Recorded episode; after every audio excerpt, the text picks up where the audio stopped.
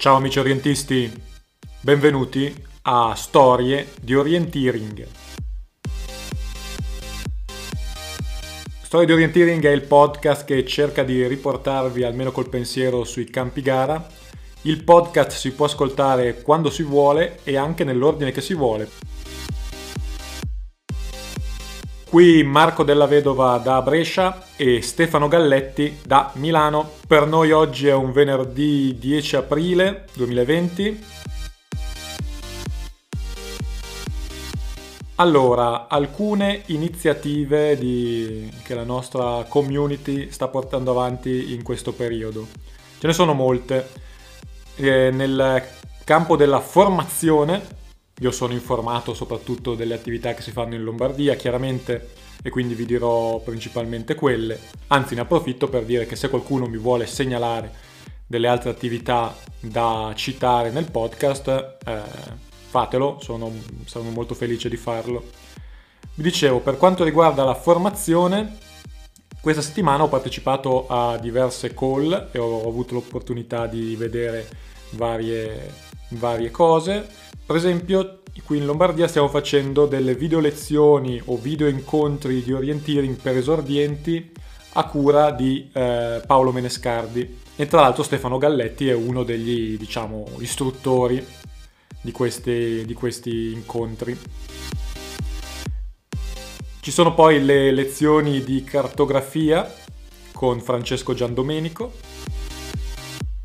E Ieri ho partecipato a una interessante call con Tommaso Vaccina, che è stato campione del mondo di corsa in montagna sulle lunghe distanze nel 2015, eh, incontro organizzato da Maurizio Todeschini, a cui hanno partecipato diversi giovani. Il, il video di questo, di questo incontro sarà disponibile presto sui nostri canali YouTube. Attività più ludiche invece, eh, anche qua non sono informato di tutte, eh, ma vi dico quelle a cui diciamo partecipo un po' io. I, beh, c'è il Virtual Chip Hop, ormai è diventato un grande appuntamento. Tra l'altro Stefano Galletti eh, si sta comportando benissimo, è nei primi 5 mi pare. E le informazioni per partecipare a quello sono su oritrentino.it. Poi iniziative simili, quindi di orienteering fatto tramite Google Street View, sono il Tour Trevigiano e il, le, le gare organizzate dal Vicenza Orienteering. Infine c'è la gara di Pasquetta della Polisportiva Masi in cui si vince addirittura una Sicard Air.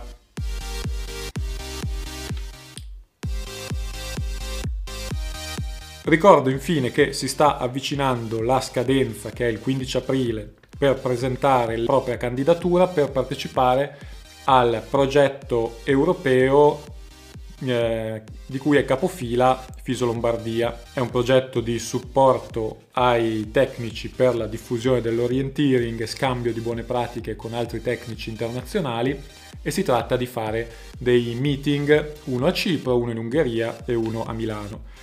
Trovate tutte le informazioni su www.fisolombardia.it slash eurientiering. Ma non voglio prendere altro tempo, è il momento di passare la parola al nostro Stefano Galletti che oggi ci porta in Slovenia a rivivere con lui una gara per lui molto importante il titolo della storia è L'Ome e nulla è più stato come prima.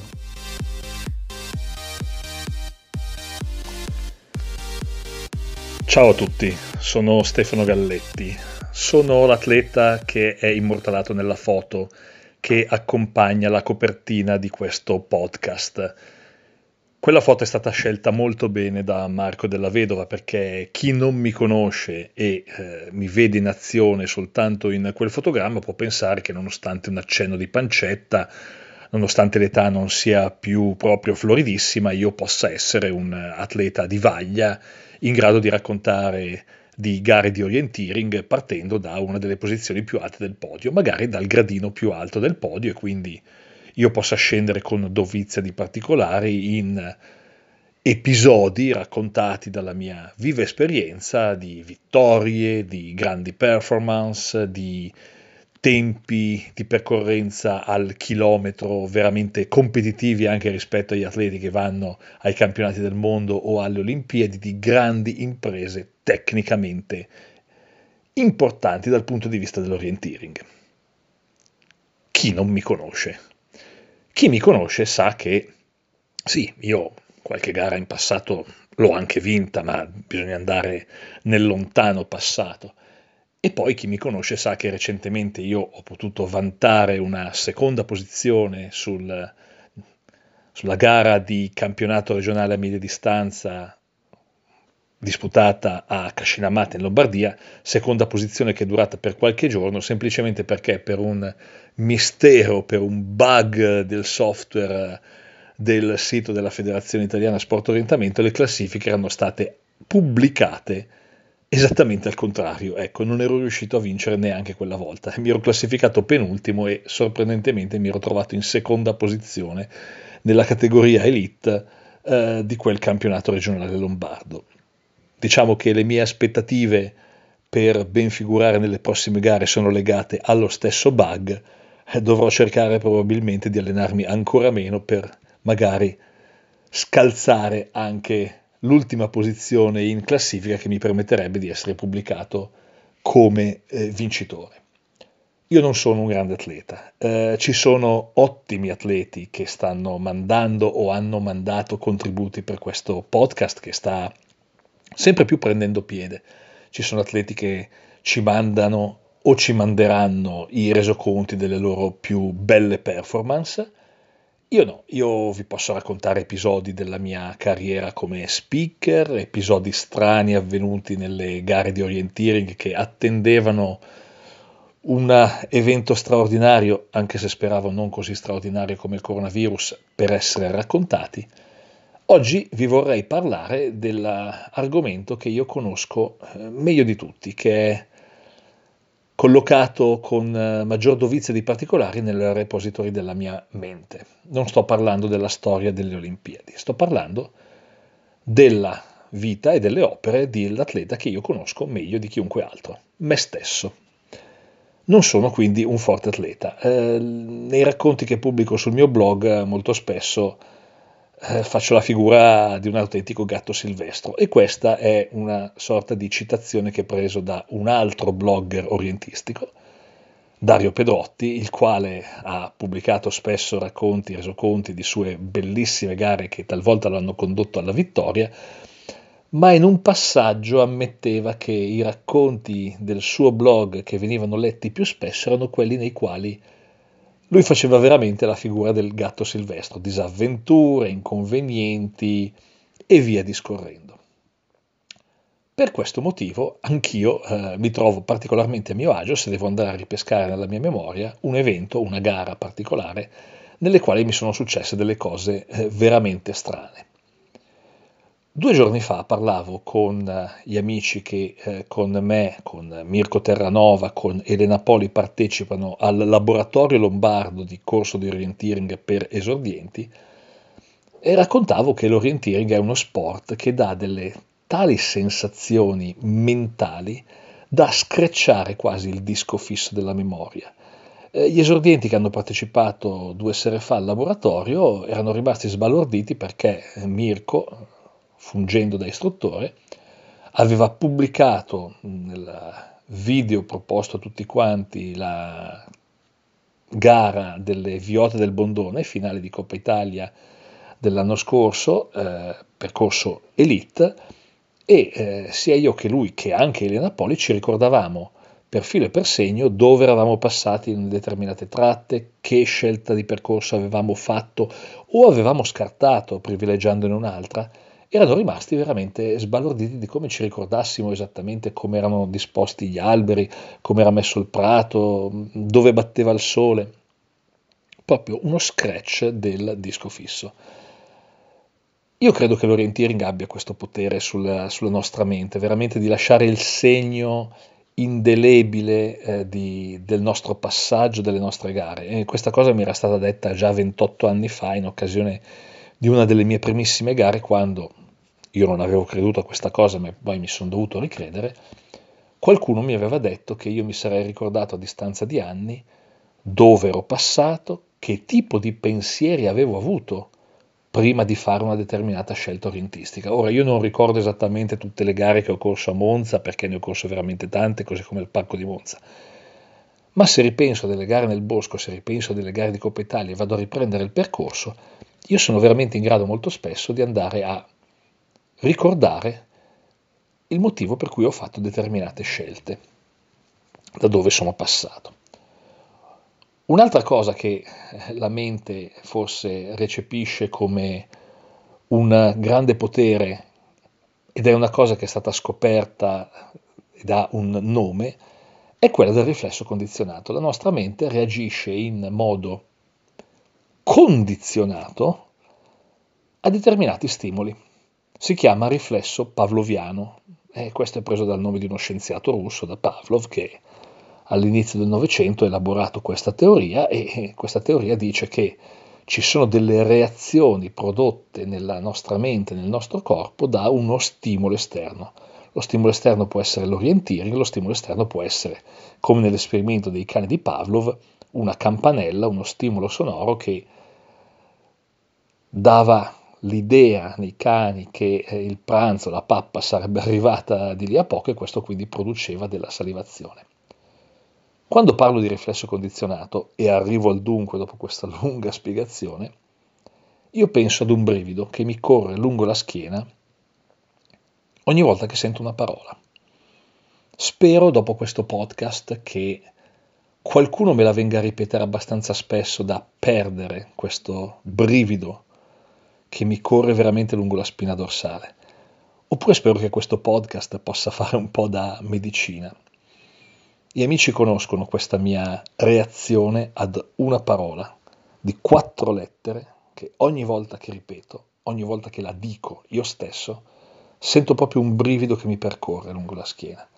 Ehm, è come se fosse un episodio un po' creepy eh, della, della mia vita, un riflesso condizionato che prende magari quando guardiamo l'ultima scena di un film western con Clint Eastwood come Lo straniero senza nome che vi invito a vedere in versione originale perché è dalla versione originale che si capisce quanto è creepy quella scena.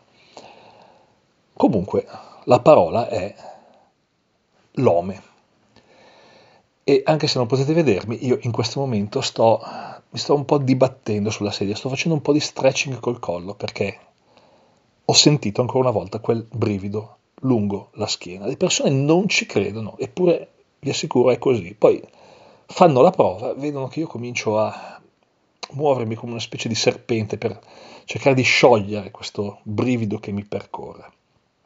Forse perché quando nella vita capitano delle avventure così al limite, così assurde, così grottesche, così incredibili come quella che mi è capitata a Lome, la mente registra queste cose e poi eh, butta fuori una sorta di scarica di adrenalina ogni volta che viene costretta a ricordare questo episodio. Ho parlato di al limite, ho parlato di assurdo, ho parlato di grottesco, ho parlato di incredibile, sì, perché credo che la gara di Lome, la mia gara di Lome del 1998, le sintetizzi un po' tutte.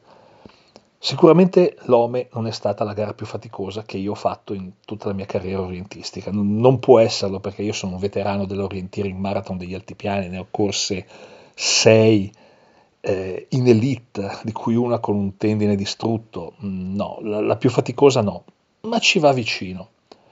Forse addirittura la più faticosa potrei ricordare un trofeo Launcher a, corso a Steinegg con le pietre, la mia prima gara in elite.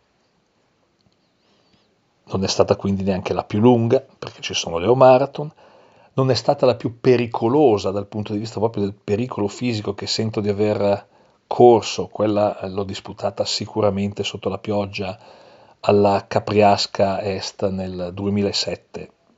Difficilmente tornerò a gareggiare lì, non è stata la più bollente eh, perché insomma l'estate di Milano, la quattro giorni di Lombardia ha lasciato sul terreno svenuti alcuni atleti, tra cui anche il sottoscritto che ha visto veramente il coccolone nelle traveggole quel giorno di estate caldo terribile a Milano, abbiamo sfiorato i 40 gradi.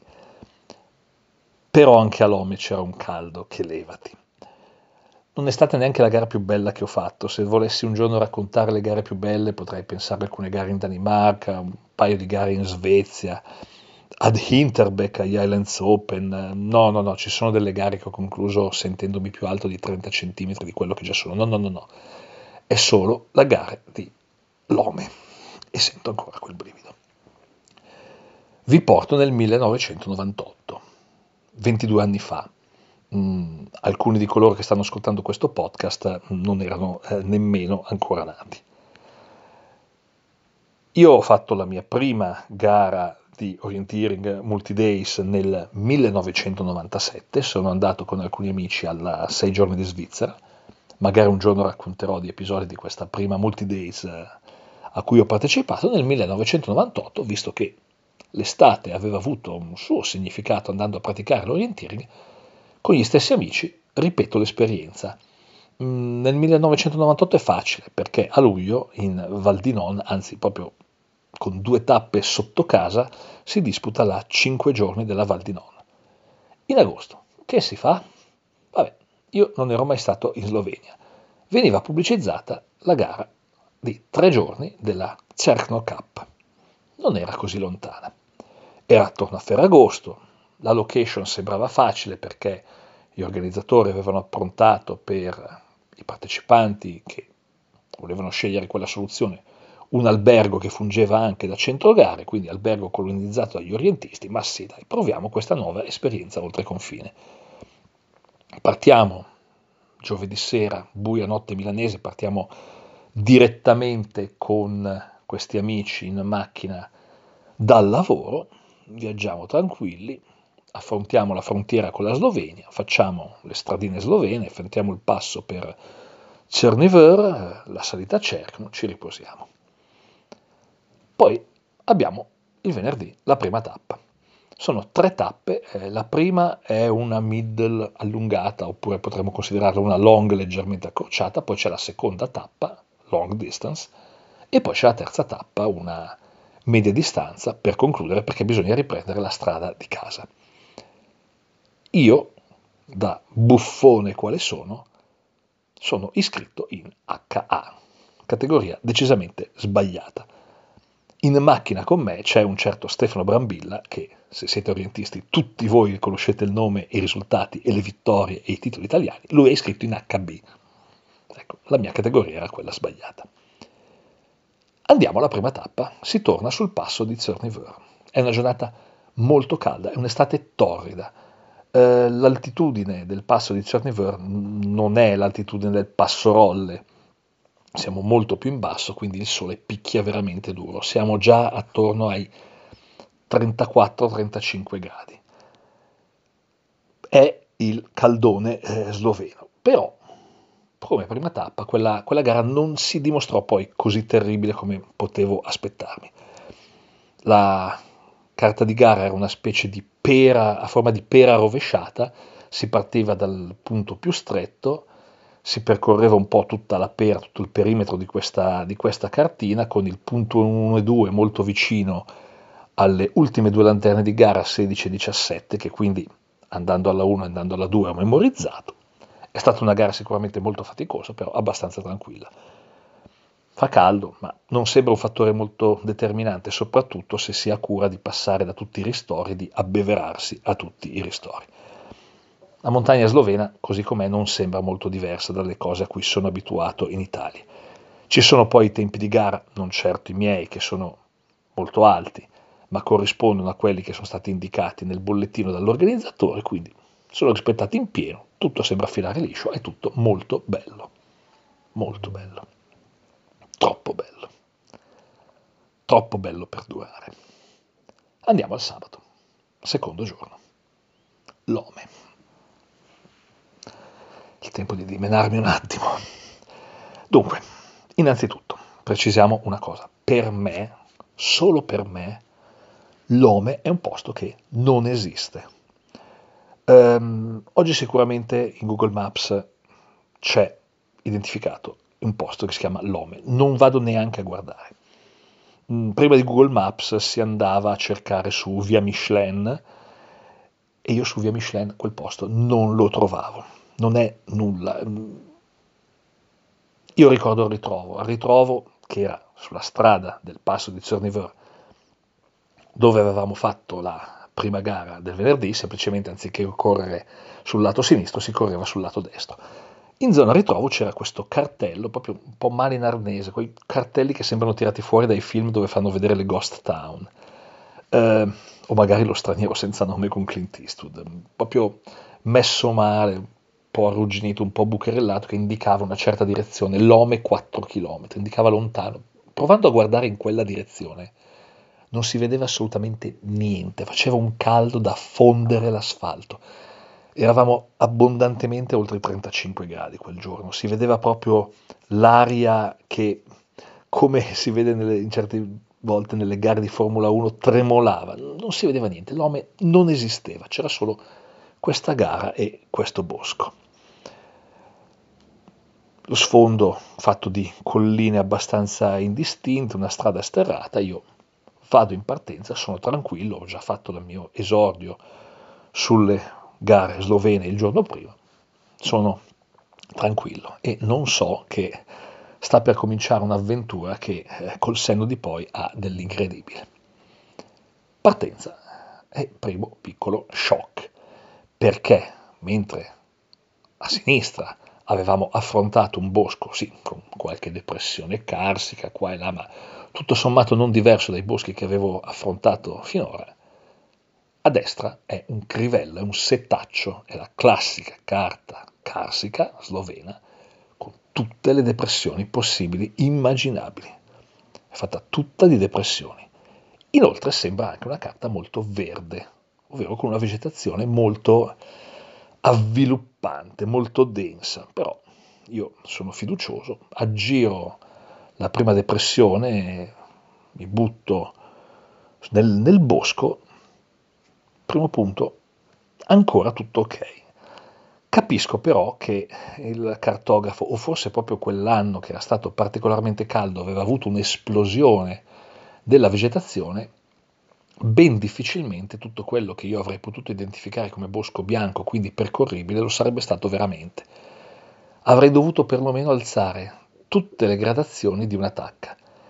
Il bosco bianco era sicuramente un verde 1, il verdino chiaro, il verde 1 era una cosa improponibile, del verde 2 non voglio neanche parlare perché eravamo in una situazione tipo giungla sul delta del fiume Mekong nel sud-est asiatico. Secondo punto, oltre a questa vegetazione, comincia la zona delle rocce, sono tutte rocce, si salta praticamente nel bosco anche dove c'è l'erba da una roccia all'altra. E quindi capisco che la velocità di gara sarà molto più bassa di quella che potevo aspettarmi. C'è un sentiero che potrebbe portarmi verso il secondo punto che degrada verso un'ampia de- depressione, io dovrei vedere davanti a me un bosco bianco, quindi percorribile, no, ho davanti a me veramente la giungla vietnamita sul delta del Mekong io cerco di fare tutto quello che posso sul sentiero, non tanto perché ho paura di buttarmi nella vegetazione, quanto perché non ci si passa. Non si passa proprio. Non ci sono varchi, non, non c'è la benché minima possibilità. È un, una giungla.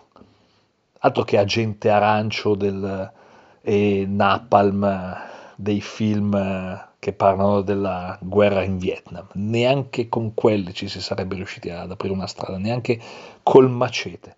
Quindi per andare al secondo punto vengo respinto una prima volta, vengo respinto una seconda volta e a questo punto devo cambiare strategia. Torno sul sentiero, cerco di fare un giro il giro del fullo classico, larghissimo, per prendere il punto da un'altra parte dove riesco a trovare il pertugio e infilarmi nella depressione giusta e punzonare. La stessa cosa per andare al terzo punto. Nel frattempo comincio ad incontrare altri concorrenti che un po' in tutte le lingue cominciano a smoccolare insulti, commenti su, su questo autentico disastro di vegetazione a cui stiamo andando incontro. Ormai dichiara l'antifona, se abbandono la linea nera del sentiero, io vado incontro all'ignoto. Terzo punto fatto in questo modo. Quarto punto ancora abbordabile, ma ci sono delle file di roccia che spezzano letteralmente i muscoli, bisogna sempre utilizzare i sentieri, ma i sentieri non ti portano da tutte le parti. Inoltre l'aria è rovente, ci sono veramente 38-39 gradi quel giorno, è una cosa, un inferno di caldo bene o male me la cavo fino al quinto punto. La tratta 5-6 è da paura. Io, sì, col senno di poi, anche a 22 anni di distanza, vi dico, avrei dovuto stare sui sentieri e fare il giro con le autostrade, ma non so perché, mi sono buttato ancora nel bosco. È una tratta lunga, da fare tutta nel bosco. Il bosco è una giungla. È una scelta completamente perdente, è una scelta che cambia in peggio tutta la mia giornata ci sono le depressioni, ci sono le rocce, le tracce di sentiero sono scomparse, sono state letteralmente mangiate dalla vegetazione, vegetazione che crea una umidità soffocante. Non, non c'è un solo punto di riferimento nella mappa che, che riesco ad identificare come congruente con la zona nella quale mi trovo. Cerco di raggiungere i sentierini, ma i sentierini sono stati veramente mangiati dal bosco e, alla fine con qualche barlume di lucidità riesco a ricollocarmi, riesco a trovare una traccia, non sono sicuro del punto in cui mi trovo esattamente, quindi chiedo, eh, scusatemi, eh, lo faccio anch'io, ad una ragazza slovena, la risposta che mi dà è agghiacciante, sono finito in una parte di carta dove mm, probabilmente a 400-500 metri da dove avrei dovuto realmente essere, però almeno ho un punto di riferimento per andare al sesto punto. È lì che comincio a pensare che forse eh, un pensiero, ma chissà se riuscirò a finire questa gara, forse dovrei ritirarmi perché non so se sono nelle condizioni di finire questa gara, però è una tre giorni, eh, ritirarmi vuol dire uscire da classifica anche per il terzo giorno e affrontare la tappa del terzo giorno che i migliori correranno a caccia veramente a fondo griglia, quindi col pensiero di partire poi per Milano, di dover affrontare la traversata di tutta la pianura padana e arrivare a casa ad un orario assurdo. Io, per andare al settimo punto, una volta che ho trovato il sesto, con qualche aiuto, cerco di stare sui sentieri, cerco di non mollarli fino all'ultimo punto possibile, l'ultimo metro possibile, me la cavo. E l'ottavo punto, per esempio, dovrebbe essere una depressione al margine di questo verde terrificante non è così. Eh, quando sbuco e vedo la depressione, eh, ci guardo dentro e non vedo niente. Praticamente è come guardare dentro ad una ciotola piena di insalata. Il fondo è invisibile.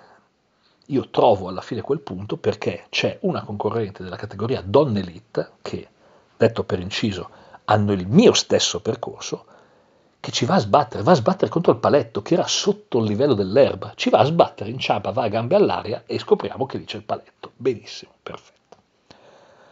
Poi c'è il nono punto, il decimo, l'undicesimo.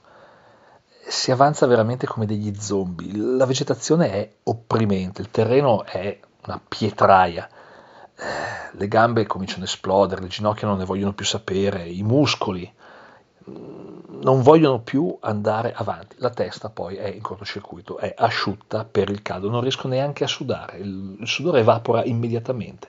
Stiamo veramente rasentando i 40 gradi dell'estate slovena. Però sono arrivato all'undicesimo punto e fin qui, sentendomi raccontare di questa gara, voi penserete, eh vabbè, se questa è la gara più assurda di una quasi trentennale carriera, figuriamoci, io che sono andato in questo posto, io che sono andata in quest'altro posto. Sì, sì, sì, ok. Sono arrivato all'undicesimo punto. Non c'è nulla di diverso da altre gare svarionate che ho fatto prima del 1998 e poi ancora tante volte dopo il 1998. Fin qui non c'è stato ancora nulla di speciale. Fin qui è una gara durissima. Ma adesso arriva la seconda parte di gara. Comincia l'epopea. Quando vado al dodicesimo punto, devo fare un piano, una strategia in mente, non ho dubbi. Intanto perché vicino al dodicesimo punto c'è un ristoro e spero di trovare dell'acqua. Quindi con lo stimolo della possibilità di trovare qualcosa da bere, cerco di vincere la vegetazione e di arrivare al ristoro. Il ristoro intanto è su un sentiero ed è oltre il punto, ma io ci vado lo stesso. Da lì attacco la salita tra le pietre che mi porta al dodicesimo punto, trovo questo, questa lanterna, punzono e riscendo al ristoro perché ho bisogno veramente di bere, ma anche il recupero delle bottigliette non imprese perché ormai l'acqua è sparsa un po' dappertutto, ci sono bottigliette un po' usate, si beve quello che c'è e va benissimo così. Così vado verso il tredicesimo punto. Per fortuna verso il tredicesimo punto c'è una strada forestale, chiamiamola quindi un sentiero un po' più ampio, anche lui parecchio invaso dalla vegetazione, ma ancora percorribile, che avvicina verso il tredicesimo punto e a metà della tratta tra il dodicesimo punto e il tredicesimo punto io sento arrivare da dietro i tacchetti di qualche atleta che mm, mi sta raggiungendo. D'altra parte io eh, sto andando ad una velocità, se soltanto rallento ancora di più vado in retromarcia. Quindi un certo momento non mi stupisco di vedere passare un altro atleta, è una ragazza che mi sfila veramente come se io fossi un, para, un paracaro. Il tempo di guardarla è stravolta, però almeno lei riesce a mantenere evidentemente una buona andatura. Io sono un classico genio, vedo passare la ragazza, quindi mi accodo, cerco di starle dietro eh, per un po', pago lo sforzo quando questa ragazza lascia la strada per rituffarsi nella giungla io la vedo allontanarsi di qualche metro. La vedo allontanarsi finché raggiungiamo un altro sentiero, un sentiero che per noi fa da spartiacque tra la vegetazione ed una pietraia terrificante.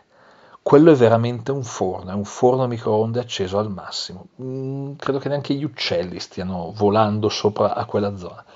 È una pietraia in salita, rocce ovunque, il sole a picco, c'è questo sentiero che fa da spartiacque tra la pietraia e la vegetazione del delta del Mekong. Dietro è difficile andare, ma anche davanti è difficile proseguire. Io sto cercando di capire che cosa posso fare. Sarà veramente difficile trovare i due punti di quella pietraia. Però poi la mia concentrazione viene disturbata, se così posso dire, da un rumore che non fa parte dei rumori del bosco, neanche di quelli del bosco di Lome, che arrivano da qualche metro alla mia sinistra. Infatti, lì, una decina di metri alla mia sinistra, con le mani appoggiate alle ginocchia e piegata in avanti per lo sforzo, c'è una ragazza che singhiozza. La riconosco, è la ragazza che è passata poco prima lungo la tratta 12-13. E io mi avvicino, mi avvicino cautamente perché chiedo se c'è qualche problema, se ha bisogno di un soccorso. C'è qualcosa che mi colpisce di questa ragazza, non il fatto che sia bionda, che sia una ragazza anche di una notevole bellezza. Lei indossa un pettorale. E su quel pettorale ci sono tre lettere, anzi due lettere e un numero. La prima lettera è D come donne, la seconda è E come elite, il numero è 1, è il pettorale dell'atleta russa, come scoprirò tra poco, che ha vinto la prima tappa di Cernivore. Quella ragazza è partita almeno 30 minuti dopo di me, ha il mio stesso percorso, le chiedo se c'è qualche problema e lei mi risponde che non ce la fa più, non riesce più ad andare avanti perché ha dato tutto. Le curve di livello di quella pietraia, la visione dei sassi, il caldo che sentiamo veramente opprimente su quel sentiero le hanno dato quello che sembra il colpo di grazia. Lei è lì, ma non vuole più andare avanti. Quella gara sta diventando troppo dura per lei. Solo che io penso, va bene, io che cosa dovrei dire? Sono qui, non sono sicuramente un'elite, sono un atleta di basso livello, sto facendo il tuo stesso percorso. Quindi la prima cosa che mi viene in mente in un impeto di cavalleria, di orgoglio, di sentirmi grande è I'm doing the same course. I want to go to the finish line, so you will come with me because I don't leave you here alone. Sto facendo il tuo stesso percorso, io voglio arrivare al traguardo e quindi tu verrai con me perché io non ti lascio qui da sola. Passa qualche secondo, potrebbe rispondermi in qualunque lingua del mondo, potrebbe insultarmi, ma vedo che l'ho convinta, i suoi piedi ricominciano a muoversi. Cominciamo insieme a scalare questa pietraia. Per arrivare al primo punto sono solo 100 metri da quel sentiero, ma sono un incubo ad occhi aperti, si, si passa letteralmente con le mani e con i piedi da una roccia all'altra. Però ho un vantaggio, che questa ragazza, l'orienteering, ce l'ha nel sangue. Arriviamo al punto per la linea più dritta possibile, senza alcun tipo di sbavatura. Non sarei mai stato capace di cercare da solo quel punto in quel modo. E poi proseguiamo lentamente, molto lentamente. C'è un altro punto simile a quello precedente. È ancora un passaggio su questa pietraia infinita. Ci incitiamo un po' a vicenda. Io ho pochissimo fiato. Lei ha pochissima convinzione. Ma ce la facciamo. E poi c'è l'ultimo punto nella pietraia. Ancora. Ancora lentamente, ancora lentissimamente, ancora incitandoci un po' a vicenda, sempre più Fievoli sono i miei incitamenti, sempre più cupe sono le sue risposte. Ma lo troviamo. E una cosa indiretta, un vantaggio indiretto di questa situazione è che io, il più scarso di tutti, riesce a raggiungere alcuni atleti che nella pietraia stanno avendo delle notevoli difficoltà. Ma io sono con la ragazza russa che ha vinto l'elite. Quindi io arrivo al punto sotto la linea magenta. Ci sono dei forti atleti della categoria AK che si uniscono al gruppo mi avevano superato molto prima, in alcuni casi non li avevo neanche visti passarmi perché ero impegnato con liane, felci e vegetazione da giungla, li vado a raggiungere. Uno di questi, molto famoso nell'ambiente orientistico italiano, un po' si stupisce di vedermi passare fianco a fianco parlando un po' con questa ragazza che indossa il pettorale Donne Elite 1. Eh, forse si stupisce anche del fatto che stiamo parlando e stiamo mandando accidenti alla mappa di Lome, brivido, in tutte le lingue che conosciamo. Andiamo verso il punto 17. Quando riguardo la mappa di Lome, accidenti, eh, no, non posso credere che la scelta di, per raggiungere quel punto sia stata mia, perché il modo in cui la, questa ragazza russa trova i punti diventa quasi irritante col senno di poi. Ha un radar, non c'è altro da dire. E alle sue spalle si forma un gruppetto. Siamo adesso in 7-8 che la seguiamo. Lei potrebbe andare da qualunque parte, noi la seguiremmo. La cosa incredibile è che io sono, ovviamente come mio solito, in coda al gruppetto e eh, ogni tanto sono talmente stanco che mi stacco di qualche metro perché non ce la faccio più ad andare avanti. A quel punto lei ogni tanto si gira, controlla la situazione, non mi vede, si ferma, e con lei si ferma tutto il gruppetto, mi aspetta o mi viene incontro di qualche metro, mi fa rientrare nel gruppetto e ripartiamo. Un concorrente mi fa presente che se solo io riuscissi ad avere un'andatura più decente, loro non dovrebbero fermare ad aspettarmi. Ecco, mm, lì la mia reazione è stata un tantinello fuori dalle righe. Però dietro l'angolo c'è pronto il dramma. Diciottesimo punto. Io non saprei descrivere come sono arrivato in zona appunto neanche sotto tortura perché abbiamo attraversato dei verdi due che erano assolutamente indescrivibili, indescrivibili. Dopo tutta la fatica fatta, il gruppetto sbarca su una nuova strada forestale la ragazza russa accelera, io non ce la faccio più a seguirla, per cui quando lei si ferma e mi guarda io le faccio segno di andare, non, non ho più le energie veramente per seguirla. Di conseguenza mi devo cercare il punto da solo, mi ributto in un'altra zona di verde 2 perché questo sentiero separava proprio due zone di bosco con le stesse caratteristiche. ben difficilmente avrò la possibilità di trovare quel punto. Combatto ancora con felci alte quasi come me, liane, c'è di tutto in quella giungla, mancano soltanto le scimmie urlatrici. E poi a un certo momento mi accorgo che c'è un punto davanti a me. Ci arrivo addosso quasi senza volerlo. Controllo il codice ed è il mio. È passato qualche minuto da quando avevo lasciato il sentiero, ma ho trovato il punto. Non lo volevo neanche, non sapevo neanche dove fosse. Sono andato a sbattere dritto contro quel punto. Io mi giro su me stesso, beh, non, non, so, non so cosa fare. Beh, intanto punzoniamo, controllo il polso. Avevamo ancora il cartellino cartaceo e mi accorgo di aver perso il testimone cartaceo. Non ci posso credere. Guardo ai miei piedi se per caso l'ho perso proprio nell'ultimo metro percorso e non c'è. E vengo preso dallo sconforto perché capisco che in quella autentica giungla non potrei mai ritrovarlo e soprattutto non sarei in grado di tornare indietro essendo sicuro di aver ripercorso esattamente i passi che ho fatto, almeno fino al sentiero, l'ultimo punto nel quale ero sicuro di aver avuto il cartellino cartaceo legato al polso.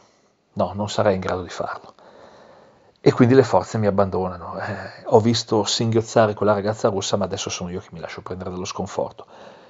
Capisco che ho perso energia inutilmente, ho perso tempo inutilmente, sarò fuori classifica e quindi affronto per la via più diretta, anche se c'è davanti a me il verde 2 ancora una volta opprimente, vado la via più diretta per raggiungere i prati a bordo della strada statale, federale, non so come si chiamino in Slovenia, mi porto veramente faticosamente verso questi prati e abbandono la gara. Sono a circa un chilometro e mezzo in linea d'aria dal ritrovo e pian piano, passeggiando, vado verso il ritrovo. Penso al fatto che avrei dovuto assicurare meglio il testimone al polso, penso quando sono stato sbadato da non avere cura di quel particolare, penso che forse avrei dovuto tornare indietro a cercarlo, ma mm, no, no, non avrei avuto assolutamente la possibilità di ritrovarlo. E quindi, a capochino, cammino verso il ritrovo. Ogni tanto mi fermo ad osservare i paraggi, mm, cerco di pensare ad altro, guardo le colline sullo sfondo in questa giornata sempre caldissima e pian piano poi comincio ad arrivare in zona arrivo. Io da lontano so dove è posizionata la mia borsa, vedo da lontano i miei compagni di squadra. Loro non sanno dove sono, vedrebbero soltanto un puntino in lontananza, io vedo loro perché so dove si è posizionata la squadra dell'Unione Lombarda. Dal, dal mio ritiro sono passati circa mezz'ora, 40 minuti e quindi taglio l'ultimo pezzo di bosco per non arrivare al ritrovo proprio eh, dalla strada. Però poco dopo sbuco nel prato, è il prato, pratone dell'arrivo e, e di lì a poco i miei amici mi vedranno arrivare. Però nel prato vedo qualcuno dall'altra parte su una specie di terrapieno che corre in direzione del traguardo e che si sta sbracciando. ma chi è che si sta sbracciando e che mi guarda e che urla? È lei, è la ragazza russa. Quindi a questo punto eh, lei corre in una direzione, io cerco di correre incontro perché lei si sta sbracciando, io cerco di accostarmi alla sua corsa, lei devia addirittura di qualche passo per venirmi incontro, è l'atleta che ha vinto la categoria Donne Elite il giorno prima e devia la sua corsa per venire da me. Io le dico, ho, ho, perso, ho perso il testimone, le faccio vedere il polso. Yes, you lost it, but I found it for you. Insomma, cos'era successo? che il famoso gruppetto dei 7-8 in fondo al quale viaggiavo, nonostante la ragazza russa, in quella giungla che portava al punto, si era perso. Io che ero rimasto indietro che avevo fatto una scelta completamente a casaccio, ero arrivato al punto prima di loro, ero passato davanti io. E il testimone cartaceo io l'avevo perso veramente a pochi metri di distanza dal punto. Così cos'era successo? Quando la ragazza russa era finalmente arrivata a quella lanterna, aveva visto il testimone cartaceo a pochi metri, l'aveva raccolto, si era, accorta che era il mio testimone e forse si era anche chiesta come cavolo ha fatto questo ad arrivare al punto prima di noi e aveva appoggiato il testimone, ma dopo il mio passaggio, sulla lanterna del punto 18, sperando che io prima o poi sarei ripassato di lì. Il primo pensiero è dire, ok, grazie, io però non ho la forza di tornare lì dentro. Ma lei insiste, lei è ancora in gara, il suo tempo sta correndo, ma lei insiste, no, io posso farcela, io posso finire la gara, io non mi devo ritirare, perché nemmeno lei si è ritirata ed ero stato io a convincerla a riprendere la gara. Guardo verso il ritrovo e intanto lei continua a correre verso il traguardo perché ha ripreso a correre, io l'avevo incitata a completare il suo percorso, però ogni tanto si gira e, e guarda che cosa sto facendo. Io penso che, che, forse i miei compagni di squadra non mi hanno ancora visto, forse, forse ho ancora tempo, forse ce la faccio. Mi giro e ritorno nel bosco.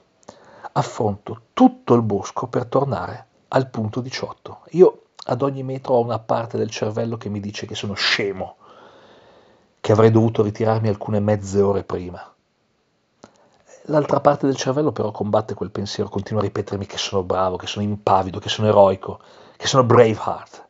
Sto facendo una scelta suicida in realtà. Ho la fortuna ancora a mio favore, rientro nella giungla, riesco a ritrovare il punto. Ai piedi del paletto c'è il mio testimone, punzono, e mi metto a studiare la tratta per il punto successivo, il punto 19. E faccio un errore clamoroso ho dovuto farmi un, un bel esame interno um, psicologico per capire dove avevo sbagliato e sono giunto a questa conclusione. Io avevo già trovato il punto 18, ma non avevo il testimone. Quando ci sono ritornato sopra era come se avessi trovato un diciannovesimo punto. Infatti dal punto 18 io ho fatto l'azimut come se io stessi andando al punto 20, non al punto 19. Quindi ricomincio a girovagare nella giungla come un cretino mi ritrovo di nuovo ai bordi del pratone che avevo raggiunto la prima volta nel tentativo di tornare al ritrovo. Ah, nessun problema, oggi mi sento inarrestabile, quindi mi ributto dentro nella giungla nuovamente e vado a cercare il punto 19 e poi il punto 20. Io ormai viaggio al ritmo di una lumaca lessa, cioè i movimenti del terreno mi vengono incontro perché altrimenti io non sarei mai riuscito a raggiungere le curve di livello che avrei, voluto, che avrei dovuto ancora valicare, però sono talmente lento che almeno dopo questo macroscopico errore riesco a fare delle buone scelte. Ho trovato il punto 19, trovo il punto 20, trovo il punto 21 e penso, oh finalmente sono arrivato, sono arrivato, sono arrivato, manca, manca così poco, errore. Di nuovo, buio totale, buio pesto. Esco dal punto 21 in una direzione sbagliata, che più sbagliata non si può, arrivo ad un masso enorme nel bosco che dovrebbe farmi un po' da punto di riferimento, lo scambio per quello che avrei pensato di trovare in un'altra zona, supero il bosco, arrivo finalmente ad una parvenza di prato, lo scambio con il prato che avrebbe dovuto portarmi all'arrivo, eh, dovrebbe esserci un sentiero a bordo prato che peraltro ho già percorso nella prima parte di gara, ma non c'è niente, vedo vedo un sentiero davanti a me ma la direzione è completamente sbagliata, però lo prendo anche se non ci azzecca nulla. Non ci sono case, non sento neanche il trambusto tipico dei ritrovi, di quello che c'è anche attorno alla lanterna col codice 100, l'ultima lanterna prima della linea di, di traguardo. Cioè, mi chiedo se sono finiti in uno spazio buco temporale. No, niente di tutto questo. Ancora una volta, come nella mia prima gara a Ronzone, nonostante non ci fossero canalette questa volta, io sono ritornato alla partenza e trovo ancora le cassette, trovo ancora i paletti che delimitavano i, vari, i cancelli dei vari minuti di partenza. Però questa volta non ho la forza di tornare indietro.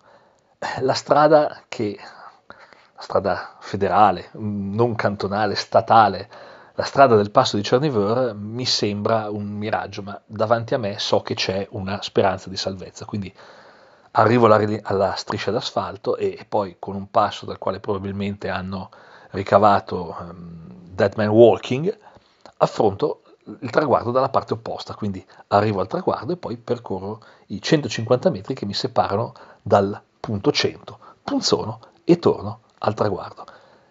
I miei amici hanno fatto in tempo a fotografarmi la prima volta che sono passato dal traguardo, poi ad aspettarmi alla lanterna 100 e poi a rifarmi le foto anche al traguardo. Però questa volta è veramente finita.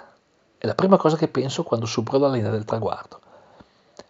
E credetemi, la frase taglio la linea del traguardo e so che questa volta è veramente finita è l'unica cosa falsa di questo racconto, perché la gara di Lome nella mia testa non è mai finita.